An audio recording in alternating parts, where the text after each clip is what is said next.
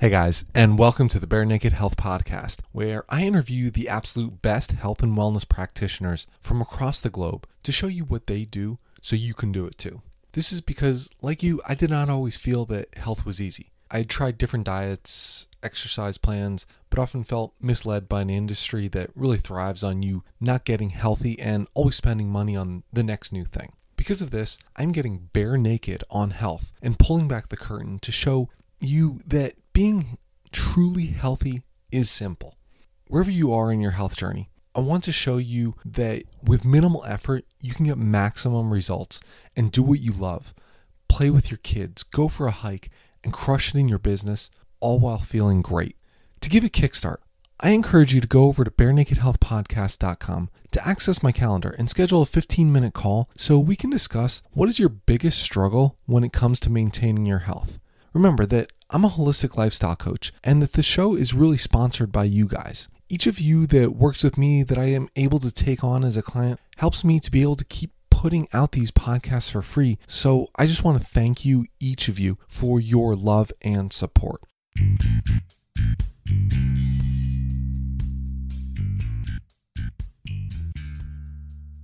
Hey guys, I'm your host Nick Horowski, and welcome to the Bare Naked Health Podcast, episode number 108. Today's episode, I get to interview again Dr. Drew Virtullino. Be sure to stick around for the end of the episode to hear about Drew's kettlebell competition, VASPER training, and what to do about insomnia.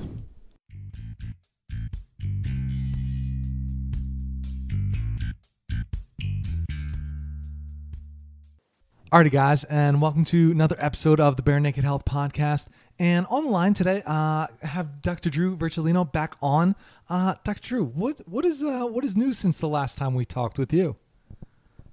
Oh man, uh, so one thing that's been really cool is I think I mentioned it last time we were talking developing some kettlebell workshops, and Yeah, yeah. Uh, a mutual friend of ours, Mike Mike Salemi, we we did one we did one we did actually did two together um, a couple weeks back, and then uh, I had a competition that I've been training for for a while. That went really well. Hit hit a uh, new PR for myself. Excellent. And um, yeah, I'm looking forward to the next one, and I think it's in five weeks on May May sixth. Uh, So- that one's going to be in San Jose. what do you compete in then? I, I mean, if everybody's listened to like, hey, go back listen to the first episode here. We talked about uh, sport of kettlebell and everything, but there are different things that you can do with the sport, right? So, what are the specific lifts that you do? Uh, I primarily do the long cycle, which is repetitive uh, clean and jerks with two kettlebells. So, and that's how long? Ten minutes, right? Ten minutes, yeah, the worst, the worst but best ten minutes of your life. So what is what are some of the differences on that? Because okay, I know like you could go with the 16 kilo, the 24 kilo. I mean, I uh, going on and on up. I'm not really sure like what that really uh, ends up being. Then like, is it just hey, you just go to town until you can't go anymore, pretty much? Yeah, that's it. I mean, obviously, on your training, um, your training's meant to get you prepared for the competition, and that's where you go all in on, you know, where y normally you would stop because you're like, hey, you know, this isn't going to be a quality rep. Um, during the competition, that's when you're going to want to push it, just that that little extra bit. Um, but yeah, so 10 minutes usually you know, based on the energy systems, if you kind of go into the uh, exercise physiology, you'll you'll you'll see this like three to five minute window when you switch over from. Man, I can't even remember if I was to go back and study, but there's like that three to five minute window. You know, when your energy system starts to dip, and then you're Yeah. just relying. I mean, in my opinion, you're almost relying on on adrenaline to kind of get you through. So five minutes, not too bad. Ten minutes, sucks. but uh, but it's fun when you can push yourself. And um, what I realized in this last competition, I got to like eight minutes and 30 or 40 seconds, and that's when my mind started to drift. And as soon as I started to drift, um, I, I, I almost psyched myself out of it. So I only got to nine minutes, and then I put the bells down. But um, you know that was a new record for me. So I know now coming into the May competition, I'll be able to go that whole ten minutes. It's just a matter of I never gotten there before. So, you know, now I'm ready to go. That's like the big thing I realized is like I've ran a marathon before. That was probably even worse. and uh, I mean, for anyone who's ever ran a marathon before, it depends on how you train, but I would always run eight miles as like a regular thing. And so when I was doing the marathon, I'm totally getting sidetracked here, but when I was doing the marathon, you know, I ran 18 miles and I saw the mile marker 18. I was like, oh, thank God, there's only eight miles left. Because in my mind, eight miles only took me so long, and I had already done so much. So it's kind of a different, different mindset you put yourself into as far as like what's left or, uh, you know, how far I've gone. Like, oh, this is just normal training for me. Well, now, do you do like strictly mental training as part of your preparation, or do you basically combine that with any of your uh, normal training days where you're working with the kettlebells or just other weights in general? Um, I do my best to push a little bit during training, like a little bit beyond the quote unquote comfort zone. Mm-hmm. Um, and I always have like I don't know I don't know if you want to call them mantras or affirmations for myself, but one of the ones that a couple people know me by is just like you can do anything for a minute. Okay. Like I always tell myself that you can do anything for a minute. And if you can do it for a minute, you can do it for 10. So suck it up. And um, yeah, I mean, it depends. People are motivated by different things, right? Like some people are motivated by negative uh, talk, some people are motivated by positive talk, or whatever it may be.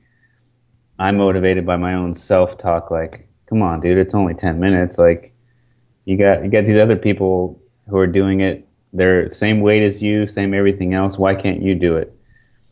And so you know mentally coming into the competition if you're prepared or not by how confident you feel. Because if you've done the training, then theoretically you should be able to hit the set. The only thing that would hold you back from getting your numbers is your mental capacity because you've already done all the work.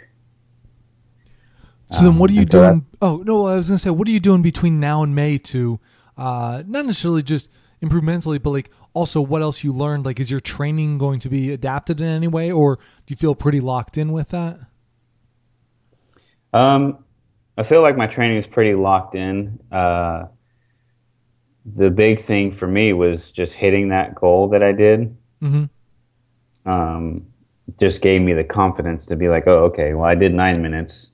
Hey, there's only one minute left. You can do anything for a minute, right? Um, as long as I continue my training the way it was and make sure the maintenance is on point. So when I do my training, I'd say probably 30 or 40% of my actual uh, routine, not even half, but less than half, is focused on the actual uh, the lift itself, which is the clean and jerk, and and then different components of it. Everything else is mobility, uh, developing different aspects of sort of athleticism overall, um, because the the clean and jerk is just a very linear movement. Mm-hmm. It's straightforward, straight back, like a swing. Um, and I feel like there's a lot of your body parts that aren't being hit or, or trained, so you can get these overuse, underdevelopment, overdevelopment type of injuries. So in that aspect, it's like, okay, how else can I train lateral movement, uh, diagonal movement patterns, all sorts of things to make sure that I'm being an over overall all around athlete instead of just a linear kettlebell guy. You know what I mean? Yeah, and I think that's an important concept to bring up because people will look at a sport like that or a sport like powerlifting or weightlifting where it's there's there's very few there's there's very minimal movement involved. It's it's like you said, it's very linear. There's not this side to side. There's not this rotation. There's not this jumping element to it. This landing element. I mean, it's just like you said, it's swinging it overhead, swinging it and going overhead, just over and over yeah. and over. But that doesn't necessarily that makes you strong in those movements, but that doesn't necessarily help you move better or just be strong overall. Yeah, exactly. And that's I mean, I, I look at it the thing I've always noticed the most is uh, well I think one of the groups of people that tends to get get a bashing or get made fun of quite a bit is like runners. Yes. Um, people that love to run, and running's awesome. I, I love it, but um, also if you're just running on pavement or you're just running straight and you're not getting like the undulating surfaces of doing trail running, you're missing out on a lot of the other benefits that you could be getting as far as your overall health. Uh, it's great that you're getting some cardio and you're moving around, but you know, the, those are the people that tend, if they just go from couch potato to 5K or marathon, you know, there's there's shin splints and plantar fasciitis and knee problems and hip problems. If you go from couch potato to kettlebell lifting, you know, you might get back problems and shoulder problems. It, it all just depends on what you do, but the the bottom line is is you got to have some variety in your training, right? Is there any any, any new lifts that you've uh, recently added back in, or just uh, started messing around with and found that hey, this was awesome? Um, lifts. Let me see. Or even movements I, like mobility yeah. stuff, like any of that, where it's just like had a really profound impact for your training. Yeah, you know what's funny is that I'll, every once in a while I'll scroll through the Facebook feeds and I'll see this. Um, I don't know if it's gold medal bodies or gymnastic bodies. I, I can't really tell the difference. Um, I know there are a couple different ones out there. Yeah. Yeah, but they do a lot of groundwork and there's like this primal movement and all these different things. But I've just found crawling, uh, different types of crawling patterns, side planks, regular planks, and then like a prone, um, prone cobra pose, I guess you'd say, where you're, where you're really using your your low back and your upper back to lift you off the ground. Um, for postural stabilization and just strengthening your back muscles overall. I think those are some phenomenal things that I've seen. Like, and I've told this to multiple people, but this competition I went into, uh, this was the first time I wasn't in some sort of nagging pain in my shoulder or my hip or anything like that because I've been doing those other supportive exercises that's huge. I mean, like you said, the first time you've done it, but I mean, you've been working at the sport, you've been working on your body for how long, but you've kind of finally started to come into that where that's something that people need to recognize because, hey, whatever the damage you've done to your body, it's not going to go away overnight. Like you've been working on this for probably quite some time and it's finally like still coming to light and you're like, wow, this is, this is awesome. And you're setting PRs. I mean, everything's coming into place. Yeah, no, it's awesome. Like, uh, I've told only a few people, but I mean, when I was originally training for the RKC, the the first kettlebell cert I got back in 09, I uh, you know the the test at that time was you need to be able to do five military presses with a 24 kilo bell, and then you also have to do the snatch test, which is 100 snatches in five minutes with the 24 kilo bell and uh, at my body weight at that time, I was only, I think it was ten pounds over the minimum weight to where I could have used a little bit lighter of a bell. Mm-hmm. So, uh, it for me, it was just a little more difficult to to get my energy levels up to to do those different tests. Uh, and I ended up injuring my shoulder because it was just so much pressing, so much pressing, snatches, you know, twice a week and uh, I actually injured my shoulder to the point where I couldn't do anything overhead for a good two or three months. And that was back in 09. And so I've always had kind of a nagging shoulder problem that, you know, I'd get some soft tissue work done. You know, I'd lay off of it for a while and it would get better. And then I would push it too much and we'd get injured. And I would repeat that cycle over and over and over again, which I'm sure many people have for whatever kind of injury it is whether it's your knee your shoulder, your ankle. Um, and it wasn't until recently, within the past six months or so, I've just been like, hey, you know what? I've been neglecting this. I've been neglecting that as far as these like crawling and planking and all these types of things. And uh, it's just been a world of a difference in implementing that now. Well, I'm curious now because you talked about like working on some of the workshops and stuff with Mike. Uh, is is any of what we've been talking about in that, or do you want to kind of go into that, like some of the performance work, the upper cervical work? Like, have you been tying all that together? Yeah. So when we do the, we kind of break it down. So we we have our niches, right? The the one we did a couple weeks ago was kettlebells for combat athletes. So we mm-hmm. went to a taekwondo gym. Um, you know, these guys have awesome flexibility. They can kick overhead. Um, but the thing that the one of the premises that we put behind it, or that I emphasized on quite a bit, was yes, you may be able to get your leg over your head and kick someone in a very rapid movement, which requires flexibility, but do you have strength in that extreme range of motion? So a way a way that you can look at that or sort of reverse engineer the like an overhead roundhouse kick, like something where your legs way up overhead is in order for that leg to go overhead, you have to have stability with the other hip throughout the core so you can develop the power to transfer it from the floor to your foot, right? Mm-hmm. And um, one of the things we worked on was how can we mimic a similar movement using using your strength? And the movement we came up with was like, it's not we didn't we didn't come up with it; it's already there. It's just the Cossack squat, where you're going into an extreme hip flexion, external rotation. You need good knee over foot alignment with the bent leg, and then your straight leg that's off to the side. That's also in some hip flexion, external rotation, and if you don't have stability throughout your core, mobility throughout your hips. Um, you know, you don't have the soft tissue movement in your in your legs. You're just not going to be able to get there without coming up on your toes. And here we have high level Olympic level athletes who can't even do a Cossack squat on a flat foot, but they can kick overhead and they're you know I'm not sure if they're all gold medalists, but I know some of them are, are really, really high level guys. And it's like, oh wow, here's here's a high level performing person, but they can't do this basic movement that's required in order to get to those kicks. So what's the damage that they are are they doing or possibly doing to their bodies when they're doing these repetitive, quick movements?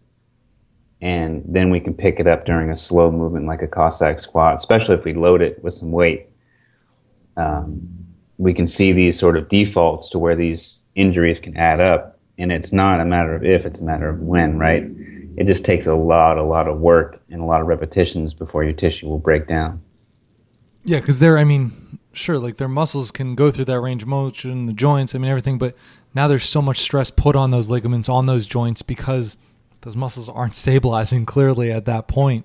Uh, and it's funny, like you mentioned the Cossack squat, that's one of my favorite ones, and it's for me, it's like it's never the leg that I'm going over. It's always that opposite adductor where I'm just getting a huge stretch, and that's just showing me like, all right, that's the one that I need to keep working on to not only be able to stabilize in that position, but have that soft tissue extensibility to get there too.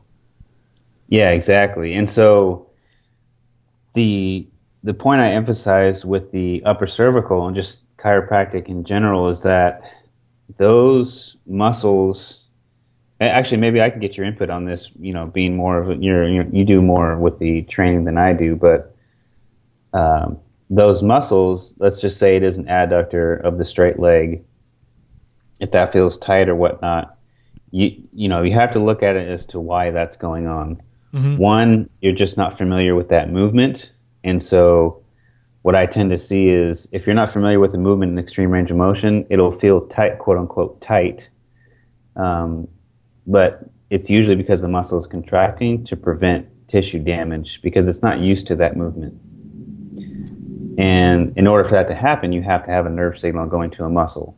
Mm-hmm. Right? Muscles muscles won't contract on their own. They need they need a signal. And um, another thing is just like you could, you could just be sore from some sort of repetitive movement that you do.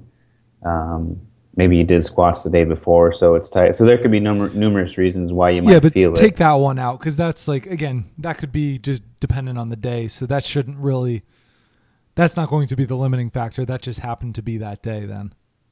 Yeah, yeah, yeah, exactly. So, but one of the things I talk about, or that I kind of think about, I guess you'd say, is let's just take the Cossack squat for example. On that mm-hmm. straight leg, what would be a way to help stabilize the hip joint you know by activating or or overemphasizing the adductor so what i cue sometimes is push your heel into the ground but not only just push it into the ground by contracting your quads mm. but pull it into the ground by using your adductor and using some of the the muscles on the back side of the leg to help stabilize the hip and think about pulling yourself uh, across and switching to the other side.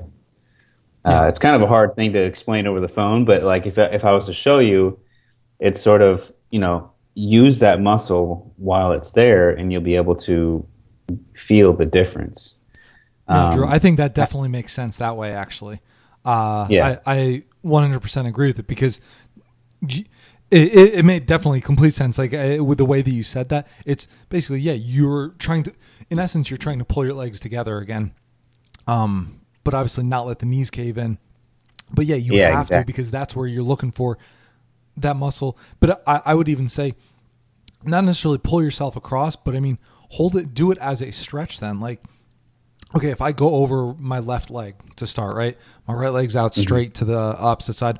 Do maybe a little bit of contract relax. So contract for three to five seconds, relax into that stretch a little bit further for three to five seconds. Like get that on off. So now you're going to get that feedback, but it's also going to let you go a little bit deeper into that range to let your body get acclimated to it as well. Exactly. And then also, you know, um, I just so I've been working on it for a really long time, so I can get into that range of motion with without much of an issue. Um, and so there, I think there's a little bit of a psychological part when working with someone, especially these high level athletes, where I'm demoing like, "Hey, I can do it flat foot. That's great. You should be able to do this too." I, I think there might be a little bit of a psychological part where it's discouraging for some to not be able to get into that certain position. Um, and that's fine. You just work at it, you know, work in a less range of motion until you get the confidence so that you can eventually get down into it. And that's part of the, I don't like to call it muscle memory because I really don't think your muscles have memory. I think your mm-hmm. brain has memory. uh, it's just a matter of, you know, the neuroplasticity and are you familiar with it so that your body's confident it's not going to tear or damage any tissue when you go down to that position. Well, I think that mental fear is part of it, but I also think that if you're if you're working with somebody that high of a level, I mean, they're probably so hard charging. It's probably two two things. Like their egos letting saying to themselves, uh, "Screw that! I don't need to do that. Uh, that's uh-huh. like that's not part of my training." Or they're going to do anything and everything uh, that they can because they know that's going to give them the last little edge that they need to be stable, to be more powerful, to have more longevity in the sport, like so on and so forth. Yeah, and that that's kind of what I like to more or less encourage. Like, hey, you know, if you're not there, let's let's try to help you get you there because I know this is going to help you in the long run, whether it's performance and or longevity or the combination of the both. Like, let's just do it. And if it only takes you a couple extra minutes per session, well, work on it until you get it, and then just maintain it. So, are there any other things you guys are uh, working on, going over together in these things? Like, that really had uh, maybe just a lot, like, seemed pretty profound. Like, when you did it, like, you had a lot of good feedback from it, even? Yeah. Oh, yeah. I didn't even touch on the chiropractic part. yeah, let's go into the. That.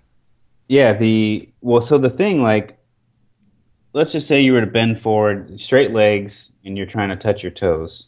A lot of people can do it, a lot of people can't.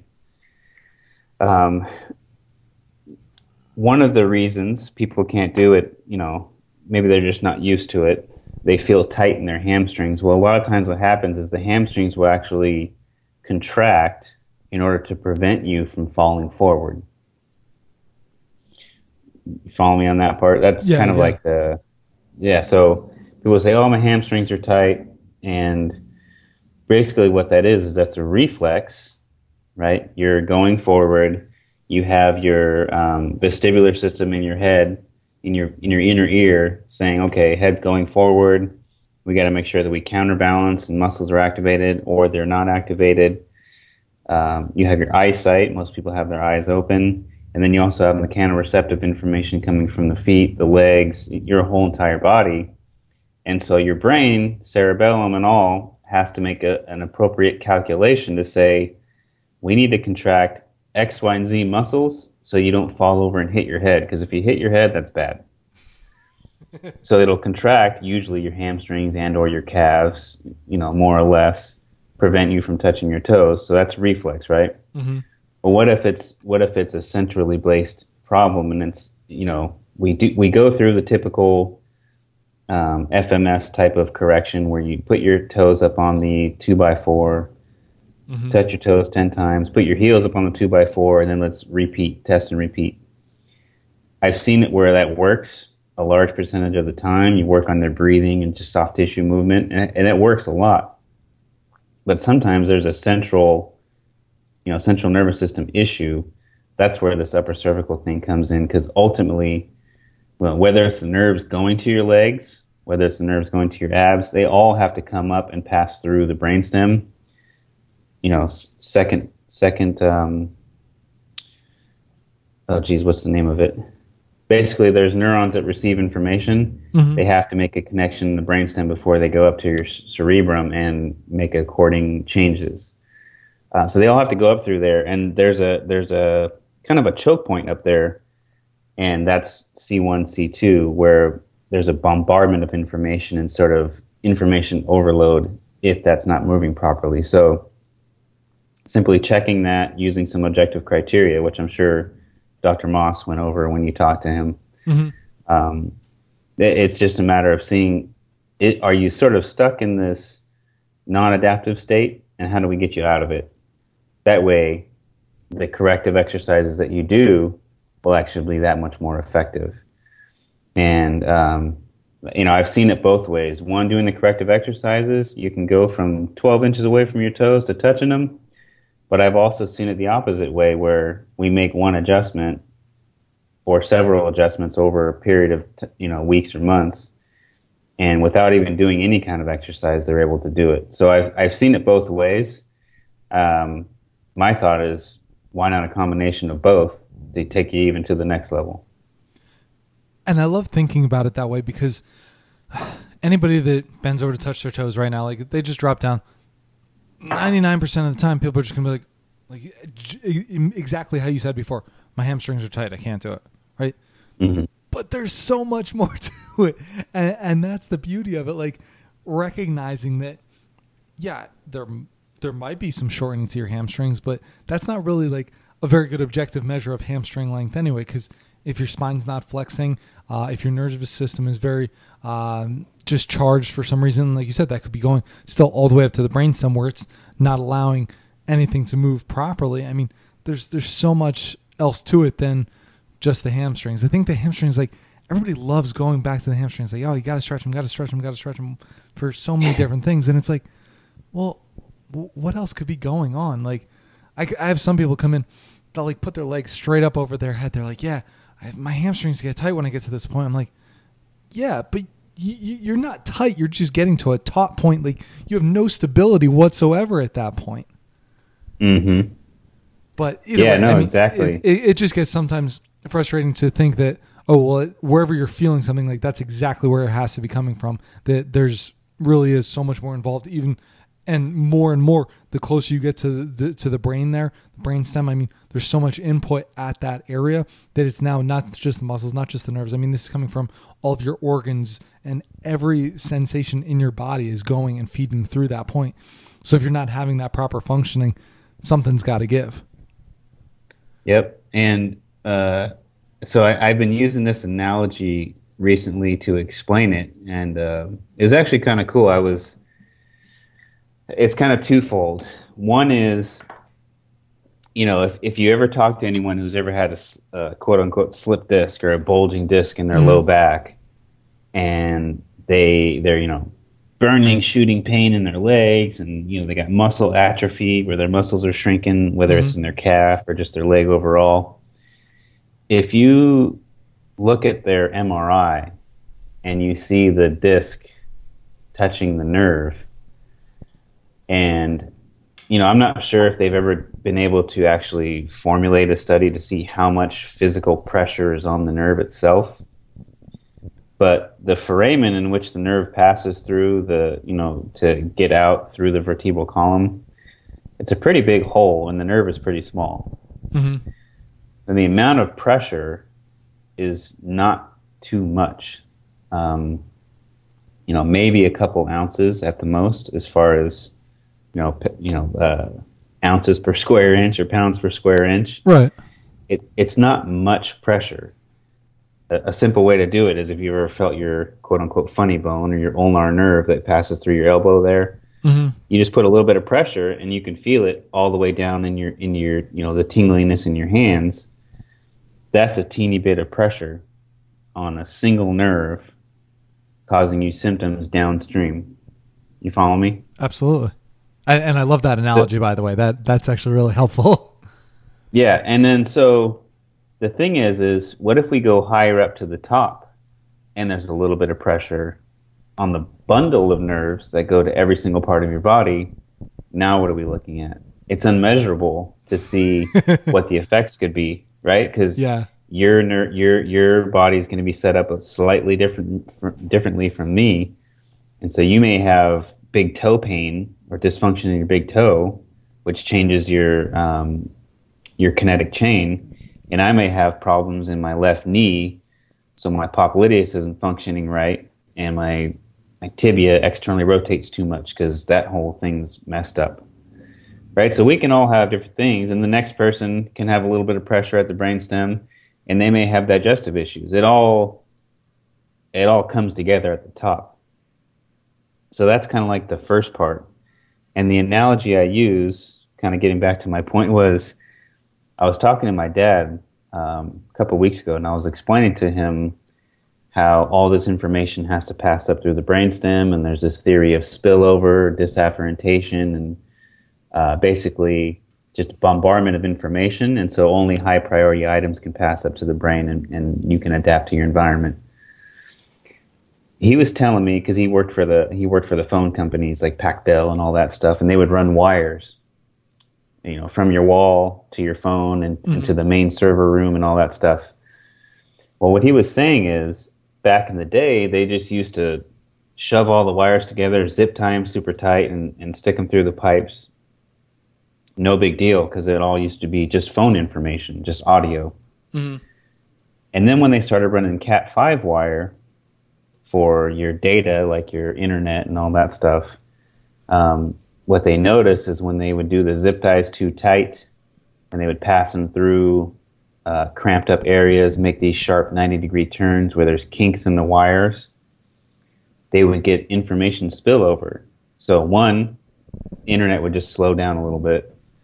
And two, it, they would often find glitches or just, uh, you know, the system wasn't working quite optimally. And so, simple solution: take the pressure off the wires.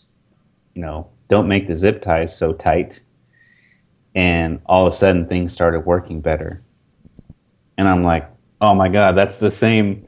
That's a, the same, or if not a very similar system to the way the body is wired up. When you have these, when you have the pressure too tight, um, kinks in the in the system, you'll get information spillover and so to give you an idea, is like if you've ever set your phone next to some speakers and you hear that like tick tick tick tick tick sort of sound. Mm-hmm. That's that's the the the signal transferring over to another another frequency and causing a little bit of spillover. So you fuzzy up the signal, and then give that enough time, you can get some issues. That makes a lot of sense. but just yeah, I'm, just so I'm simply like, though, that's the beauty of it.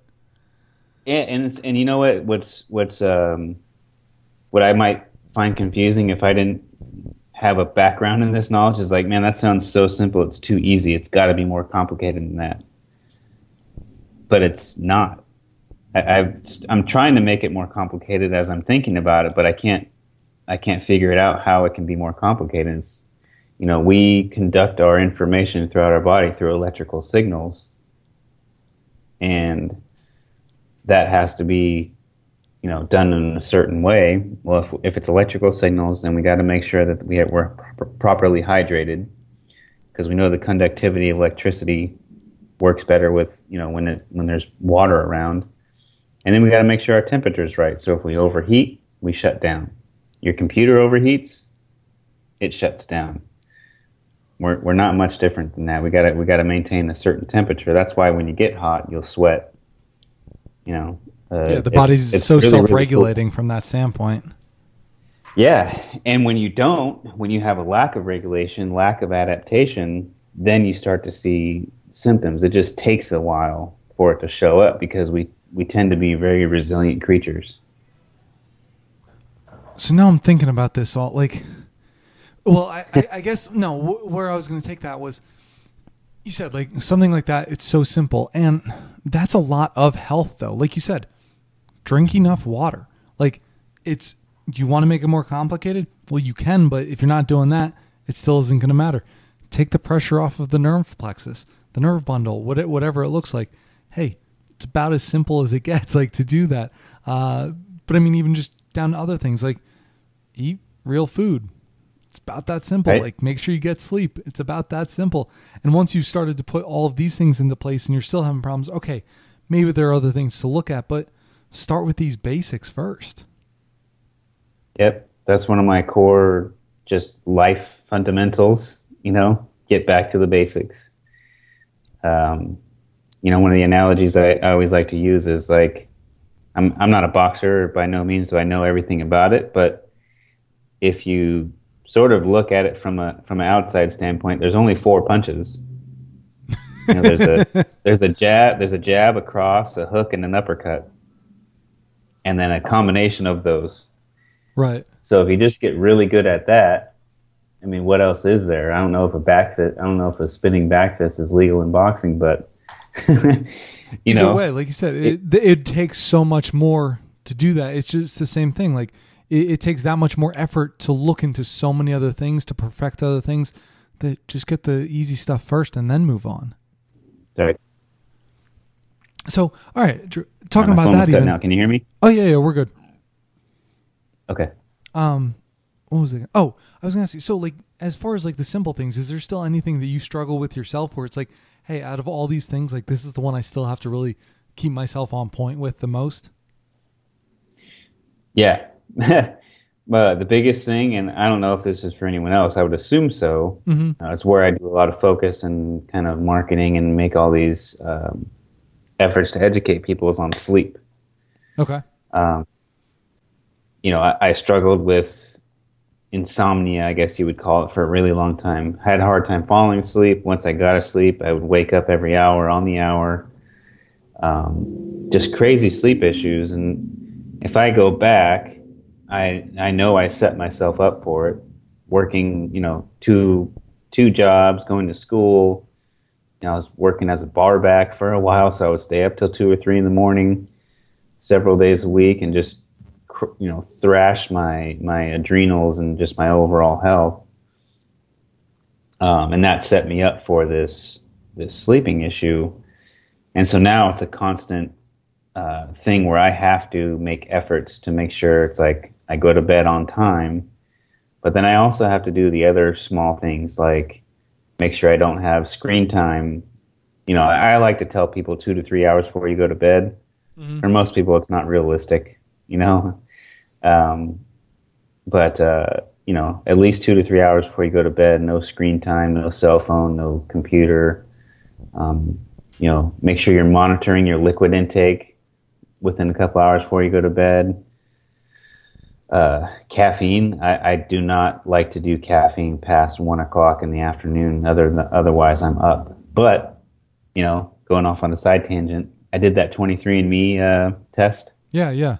For your genes, and I plugged it into the genetic genie thing, and it said that um, in my and I don't really know if I if I really understand how it works, but it said that I have the gene that's uh, slower at at detoxing caffeine. Mm-hmm. Uh, so I'm wondering if maybe that's just part of my thing because I've heard some people can drink coffee and go to sleep. Well, and uh, yeah, so this yeah, is a weird yeah, thing. Tell Actually, me about that. no, I, I, well, no, and this is almost like posing questions to if anybody has answers out there too. Like, uh, we were just talking about it in the clinic yesterday. It's like we, I, I had somebody they work in a skilled nursing facility, and we are saying like, think about it, like as people age, like they have coffee at every single meal of the day, right? Like after you have breakfast, after you have dinner, uh, like bre- lunch, like oh, I'll have some in the afternoon. It's like they're drinking. So I'm not sure, like, I, or I'm curious, like, what happens as the body ages, like, um, or these people just their bodies are already trashed and it's not really affecting them that much because some of them are still falling asleep like 30 minutes later. I mean, it doesn't really matter. Um, but no, it, like there's there's always that standard half life of caffeine, and I think it's I always forget if it's six or eight hours. So if you have 200 milligrams at 9 a.m., let's say six hours later, uh, so at 3 p.m. now, there's still 100 milligrams in your body. Uh, six hours later at 9 p.m. now, there's still 50 milligrams in the body. Like so, there, there's still always going to be that effect. But yeah, if you can't metabolize it properly and detox it out of the system, well, yeah, now you're you're you're kind of screwed. Even if you're having it, you might have a, a really big cup, and it might be at 8 a.m. in the morning. But if you still can't process it, if there still is 150 milligrams floating around by the time you go to sleep, you're still going to be in trouble.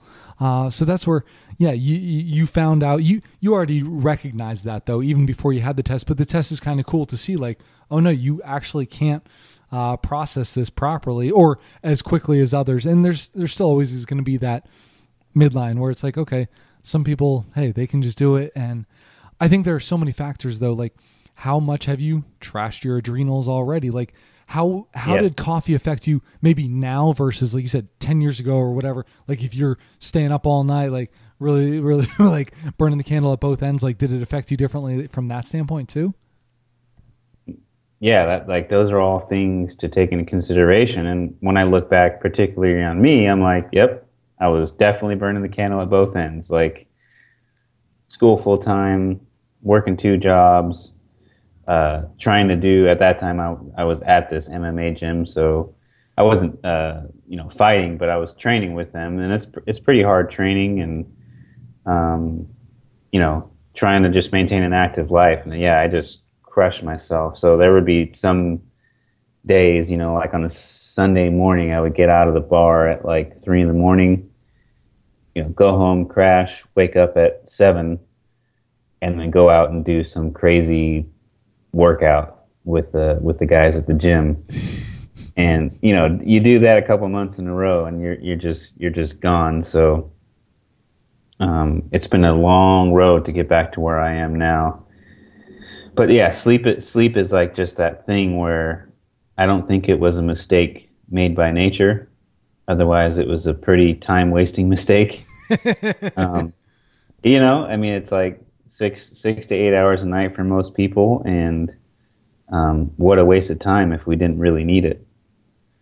So I guess I, I try to like, emphasize One of the that. funny things, though, Drew, for me is like if I get anything less than let's call it, I mean, seven and a half hours is pretty much my bare minimum. Like, I don't understand how people say like, and I guess what I'm where I'm going to preface this, I don't understand how people who are, are, are hard charging like they're training heavy. They're they're going like really uh, just in their business and their family life. Like everything's just kind of all out, and they're like, yeah, I'm pretty good on six hours of sleep. Like part of for me is just that concept. Like I can't even wrap my head around you being able to do that, let alone like actually functioning on it. Uh, so it's just funny. Like everybody's going even back to the caffeine thing. Like everybody's so individualized on this. Like you have to figure out those simple things that you need to implement for your life. Yeah, and that's that's the thing. That's a you know that that's funny. I'll go off on another tangent. Yeah, that's yeah. going to be a um, a trend that you're going to start to notice in the healthcare field. Is uh, I was actually listening to another podcast the other day where they were interviewing Robb Wolf in, in this new book he's got coming out about Wired for Wired to Eat. Wired I think it's called. Yeah, yeah. Um, but they were talking to him, and he was like, you know, the the the day in which, I mean, the, I guess he said the 20th century, so the 1900s was all about um, the development of medicine, so antibiotics and vaccines and all this stuff, and mm-hmm. you know, the the some of the stuff that came out of it was great, you know, like we're able to save people's lives and fight all this stuff, but people used to die back then of uh, bacteria infection simple things that today we're like, really? You know, like it's it's no if big deal. If that happens, there's food. a huge mistake that happened, kind of thing.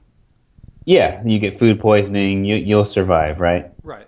Um, and then there's the quote unquote unintended consequences that we can't really measure. So uh, these are all kind of theories, and who knows if science can ever prove some of the stuff. But you know, antibiotic resistance, I think that's a pretty real thing. Mm-hmm. Um, and then there's all these other thoughts of, of vaccines and all these weird outcomes of that and whatever. I don't want to get too much into that, but the the thing of today where we're seeing is chronic disease, right? So, you know, you may have rheumatoid arthritis, the next person has Parkinson's, the next person has uh, arthrosclerosis, and so on and so forth. They're, all, they're going to all be compounding. Yeah, but there's no, you know, for everyone that has rheumatoid arthritis, they're not all going to get the exact same treatment. Okay. They're going to need individualized things because one person may live in, in Omaha, Nebraska, the other person lives in San Francisco, and another person lives in Dallas, Texas. They all have different environmental stimulus.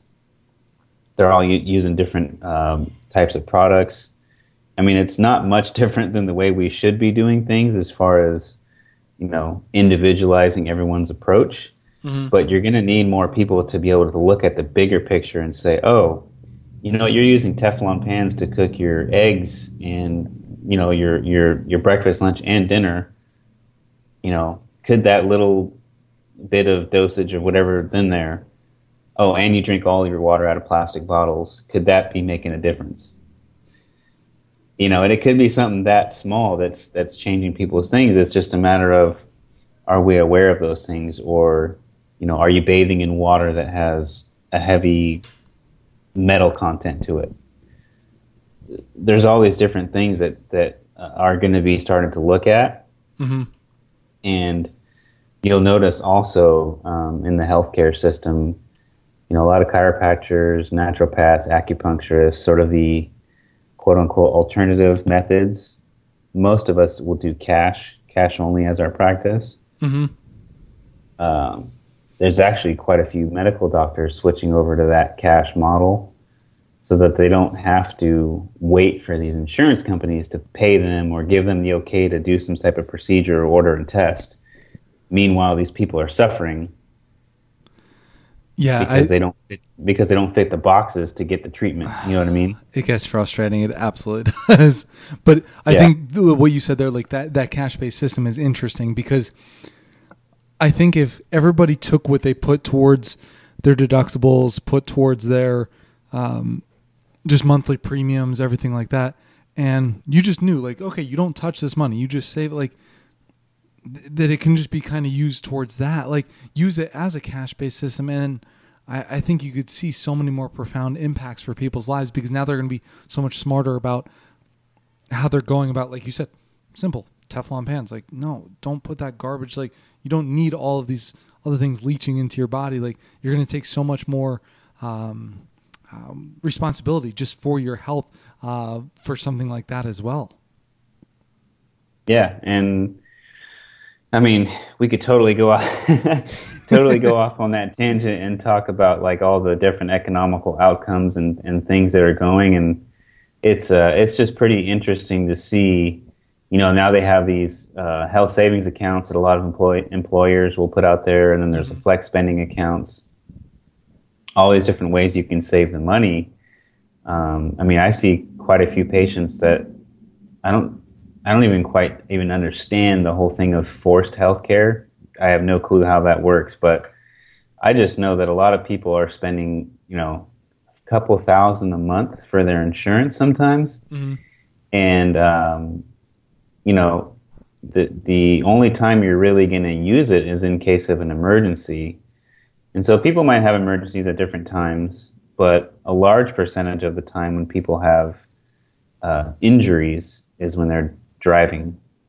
You know, that's when a, a yeah. large percent of accidents happen is driving. Now, I mean, you may slip and fall down your stairs or something. That's a whole other story. But um, I would think that I would max out my insurance on my car. Make sure I have plenty of money for that, just in case something goes down, because that's going to be a pretty severe something. Mm-hmm. And then put, like you were saying, put all the money in one of these flex spendings account, which can be a tax deduction if yeah. you work it right. Uh, and now you're talking about, you know, saving more money and getting some long-term, even wealth benefits out of it. So there's all kinds of things. And by no means am I educated on this stuff all the way. I, you know, I see a, I see a, uh, a financial advisor to tell me about all this stuff. But it's pre- it's been pretty cool to learn more about it and see like, oh, okay, that makes sense. So I'd say if anyone's like questioning how to how to set their stuff up, like go talk to a professional because they they can give you some serious education that'll help you down the road. Well, are there any other trends that you see on the horizon uh, for either maybe hey healthcare, chiropractic, uh, the sport of kettlebell, like anything that you're just really excited about, or just anything that you think is just going to have a profound impact on the world? Yeah, I actually I've been reading this book. It's an it's an older kind of like textbook on. It's just called The Brain, and uh, it's all it's all the functional anatomy. So it doesn't go too much into physiology, but it's a lot of the anatomy and seeing the connections in different parts of the brain. And what's fascinating is, you know, again, if you scroll, if you have the the right, not the right friends, but if you have a lot of the updates on your on your on the on your Facebook or some kind of social media or something that you follow, um, and maybe it's just because I'm a chiropractor and I have a lot of chiropractic friends on there. I see tons of stuff where they're saying, "Oh, the latest research says the brain is does this thing, and the latest research says the brain does this, and the central nervous system and the autonomic nervous system." It just goes nervous system, nervous system, nervous system, and that's where chiropractic started to begin with. Was we know the central nervous system has to be this kind of quote unquote governor of the body what are its impacts and implications, and how can we go about supporting it? And um, I think that what you're going to start to see as far as trends, we're seeing it in the fitness industry already. Right, we've been seeing it for probably at least a good decade or so from you know people like yourself who study like something like Paul Chek's uh, stuff, and then there's a lot of other systems out there, but a lot of it's focused on the central nervous system and from multiple standpoints, right? From the way you train to the way you recover. And I, I think that's going to be a trend that you're going to start to notice. And the combination of, you know, you need to train well, and you need to have a well uh, formulated plan that's customized to the person, but then you need to recover well.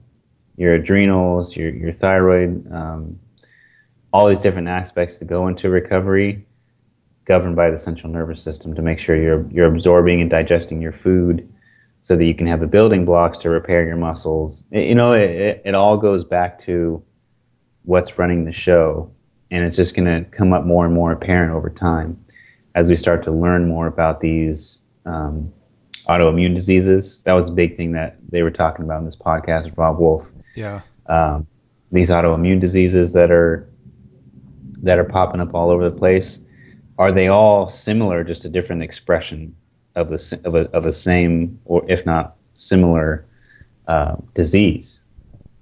You know, and, and what's what's running the show, in the brain. It, it's really really fascinating. So I'm, I'm excited to see what's what's going to be coming out.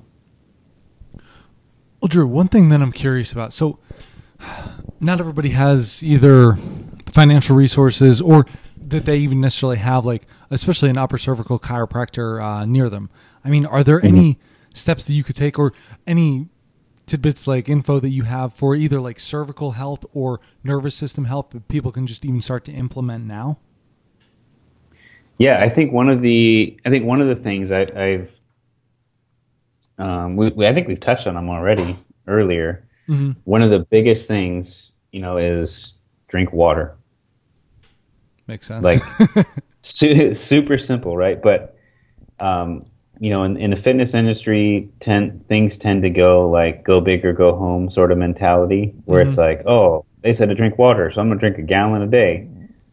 You know, and you have to kind of take a step back and say, okay, well, do you even require a gallon? Might be appropriate depending because, on your size, but yeah, not everybody needs it.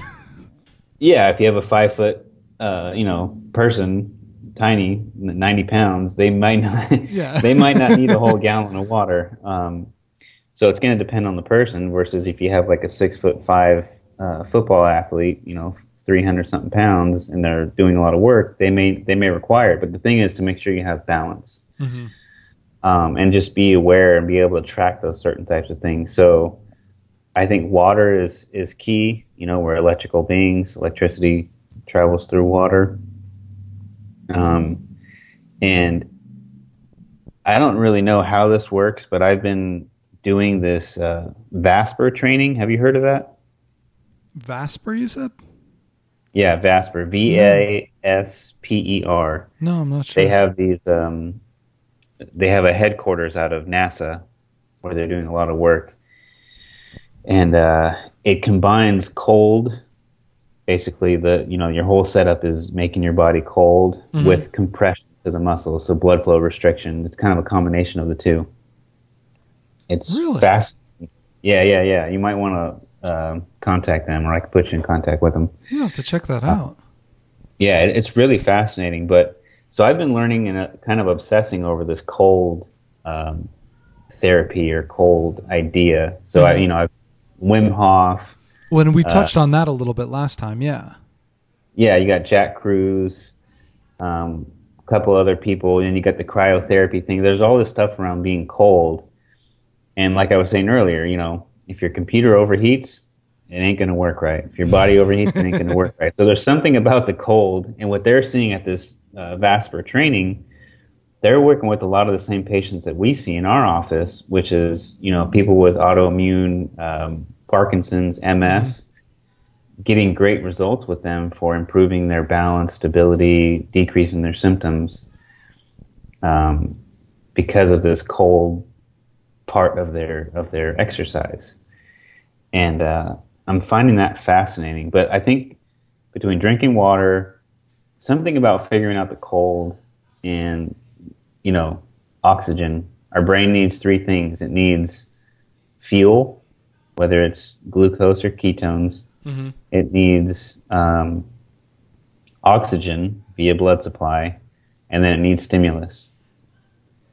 Right, so as long as as long as our brain has those three things, it's going to be able to function. Now, to the capacity of how high it functions, that's a whole other story. But if we supply it with proper fuel, stimulus, and oxygen, it's going to work at it, you know, work at its best that it can based on what it has. So if we can improve our oxygen supply by breathing right, getting our breathing mechanics down, um, making sure your spine is moving so your ribs can move properly, that's another thing. So doing some foam rolling, getting soft tissue work, just to make sure your breath is right.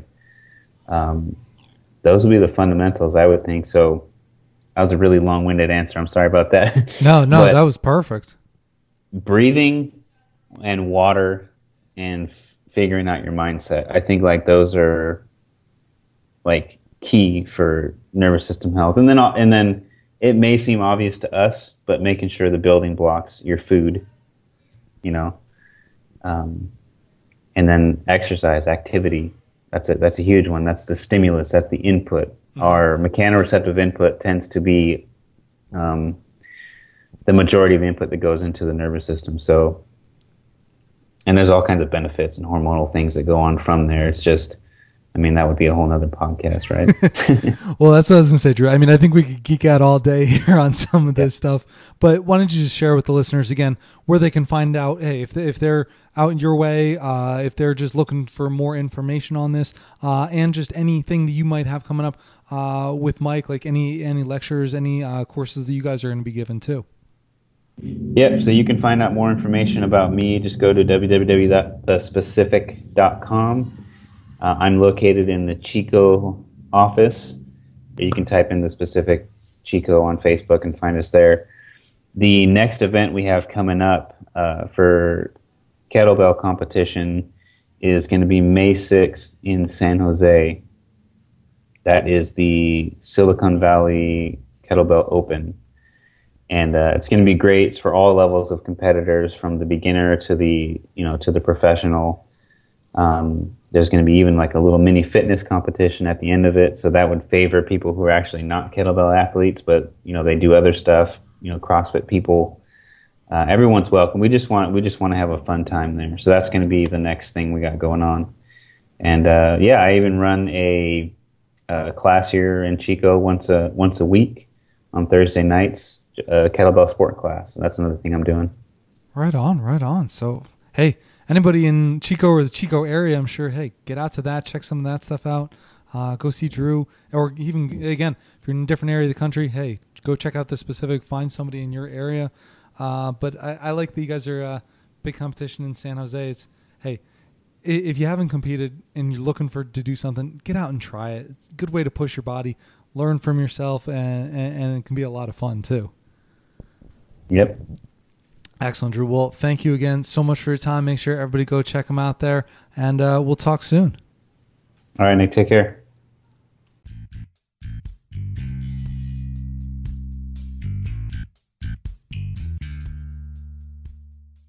Thanks again for listening. And don't forget to head over to barenakedhealthpodcast.com to check out the show notes for today's episode. While you're there, go to my calendar and schedule a 15 minute call so we can discuss what is your biggest struggle when it comes to maintaining your health. Remember that I'm a holistic lifestyle coach and the show is sponsored by you guys. Each of you that I work with helps me to be able to put out podcasts like this for free. So thanks again for your love and support. Finally, if the show has helped you out in any way, please head over to iTunes to give the Bare Naked Health podcast a positive comment and five star rating. This really goes a long way in getting the word out with how simple health can be and helping to share the podcast with others. So thank you.